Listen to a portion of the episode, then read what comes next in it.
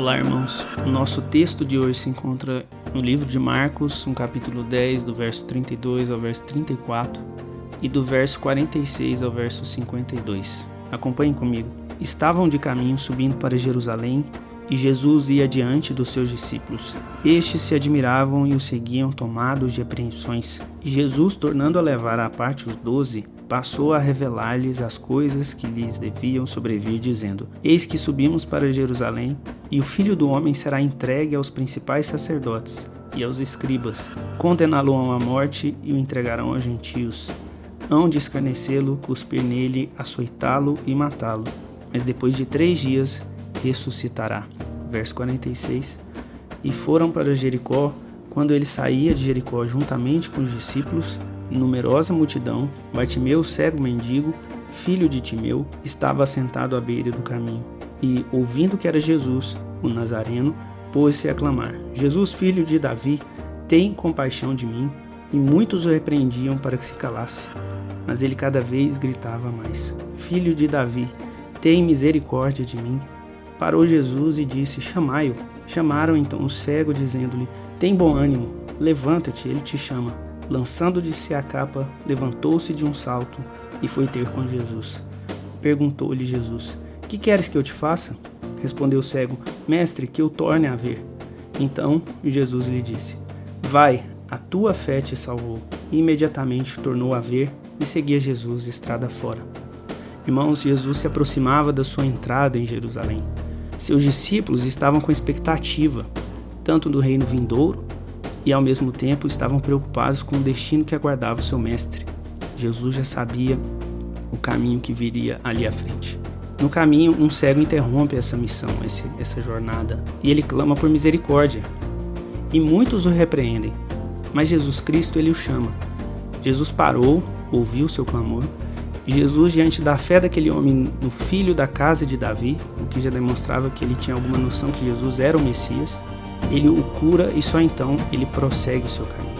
Mesmo diante de uma agenda celestial que aguardava Jesus, do cumprimento profético da redenção de Deus para o seu povo, tão esperado há séculos, acha tempo para que os seus pequeninos que o procuram fossem atendidos o que os discípulos não entendiam é que a parada de Jesus não estava atrasando o cumprimento do plano de Deus, da restauração do reino de pois o socorro aos necessitados é uma ação característica de um cidadão celestial.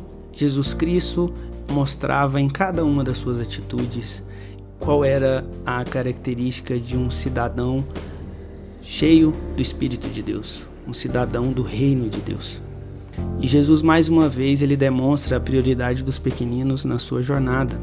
Isso também nos lembra que o reino de Deus é feito desses pequeninos. Se nós voltarmos às nossas páginas aí, em Marcos 10, capítulo 10, versículo 13 ao 16, as crianças vão até Jesus, mas essa intromissão os discípulos não estavam tolerando e eles resistiam às crianças. Mas Jesus fala para que eles deixassem elas chegarem a Jesus, para que ele as abençoasse, porque delas era o reino de Deus. Essa mesma característica que Jesus mostra novamente aqui. Enquanto os seus discípulos ainda estavam preocupados, como Tiago e João, em quem se assentaria ao lado de Jesus no reino vindouro, Jesus redireciona novamente a consciência desses homens para aquilo que havia de acontecer e para como eles deveriam se portar como cidadãos do reino de Deus. No versículo 43 do capítulo 10 diz assim: Mas entre vós não é assim. Pelo contrário, quem quiser tornar-se grande entre vós será esse o que vos sirva. E quem quiser ser o primeiro entre vós será o servo de todos. Pois o próprio Filho do Homem não veio para ser servido, mas para servir e dar a sua vida em resgate a muitos. O meu desafio para nós hoje, a partir dessa reflexão, é que a gente peça o Espírito Santo de Deus para sondar o nosso coração. Nós temos compadecido do nosso próximo, nós temos tido o olhar, o mesmo olhar que Jesus teve, o olhar do cidadão do reino de Deus, que é um olhar de compaixão para os pequeninos de Deus, para aqueles necessitados, para os carentes, para os que estão sem esperança.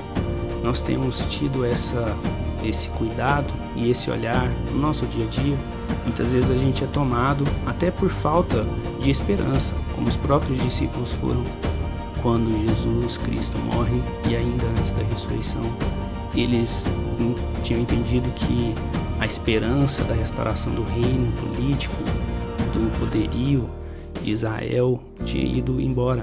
Muitas vezes a gente está colocando a nossa esperança e a nossa expectativa em falsos lugares e que a gente deixe o nosso coração então ser sondado e que a gente seja desafiado a pedir a Deus mais compaixão, que nós possamos ter um olhar sensível às carências do nosso próximo, de modo em que a gente entenda que isso não está atrasando a agenda de Deus para a nossa vida. Pelo contrário, a agenda de Deus, parte dela é a nossa, a nossa compaixão, o nosso olhar para com aqueles que estão sofrendo ao nosso redor. E eu gostaria de fazer uma oração, e a oração de hoje diz o seguinte: Senhor Jesus Cristo, tu és o alicerce de nossa vida e da nossa fé. Mesmo quando o mundo te rejeita, nós cantamos o teu louvor. Ajuda-nos a amar e servir aos outros, mesmo quando rejeitam a nós e a ti. Em teu nome há cura, em tua morte há vida, e em tua ressurreição há esperança. E no teu retorno, todos os joelhos se dobrarão. Senhor Jesus, vem depressa. Amém.